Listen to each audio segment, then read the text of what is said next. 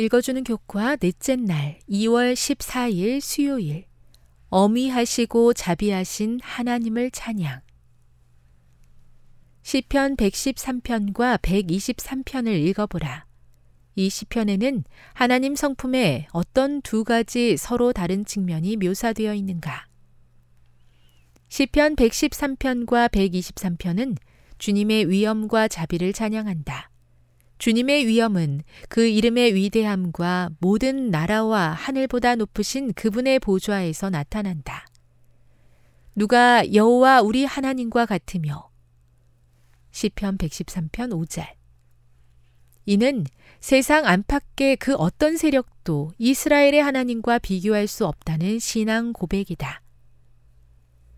누구도 올라갈 수 없는 높은 곳에 주님께서 거하신다는 것은 주님이 기꺼이 자신을 낮추심과 몸을 굽혀 하늘과 땅을 내려다 보신다는 표현을 통해 알 수 있다. 하나님께서 높은 곳에 거하신다고 여기 아래에서 일어나는 일을 보지 못하시는 것은 아니다. 주의 자비는 언제라도 세상과 함께 하시고 궁핍하고 가난한 사람들을 환란에서 구원하시려는 그분의 자비하신 뜻을 통해 나타난다. 그분의 거처가 높은 하늘에 있을지라도 그의 관대하신 손길은 분명히 그분의 종들에게 가까이 있다.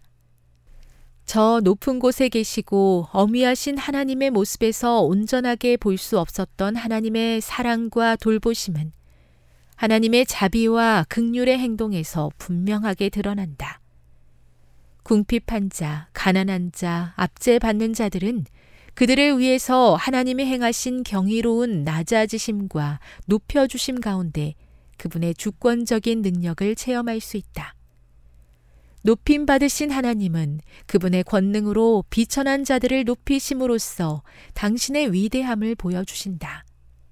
백성들은 어미하시고 지극히 높으신 하나님께 자유롭게 나갈 수 있다. 그분의 주권적 위엄과 드높은 지위가 그분이 백성들의 은혜로운 창조주의자 유지자이며 백성들은 그분의 종이며 그분의 사랑하는 자녀라는 사실을 바꾸지 않기 때문이다. 따라서 예배는 하나님의 위대하심 뿐만 아니라 그분의 선하심에 의해 촉발된다.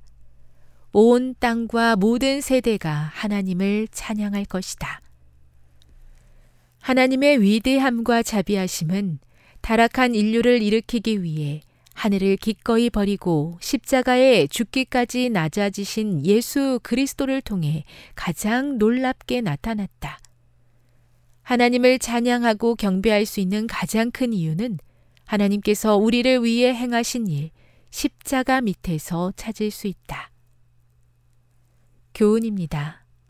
지극히 높으신 하나님을 찬양하는 이유는 그분께서 우리를 위해 행하신 십자가의 사랑 때문이다. 그것이 하나님의 높으심과 어미하심의 진정한 본질이다. 묵상. 하나님의 높고 어미하심과 낮은 곳에 있는 우리를 생각해 보십시오. 그분이 십자가에서 당신을 위해서 이루신 일은 무엇입니까? 적용. 예수님은 우리를 무엇으로부터 구원하셨습니까? 무엇보다 십자가를 마음속에 가장 우선으로 두는 것이 왜 그렇게 중요합니까? 영감의 교훈입니다. 십자가의 오묘는 모든 다른 오묘들을 설명해 준다. 우리를 두려움과 경이감으로 충만하게 해주는 하나님의 속성은 갈보리에서 흘러나오는 빛을 통하여 아름답고 매력 있게 나타난다. 성결과 공의와 권능이 자비와 온유와 부모와 같은 사랑에 혼합되어 나타난다. 우리는 높고 또한 높이 들린 하나님 보좌의 우염을 볼 때 은혜롭게 나타난 그분의 품성을 보고 우리 아버지라는 사랑스러운 그 칭호의 진정한 의미를 이전 어느 때보다 새롭게 이해하게 된다. 각시대의 대쟁투 652 하나님의 선하심과 인자하심을 찬양합니다.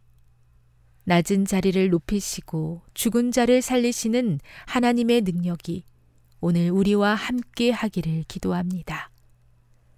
영적으로 메마르고 때로는 죽은 것 같은 우리 심령이 하나님의 함께 하심으로 되살아나게 하옵소서.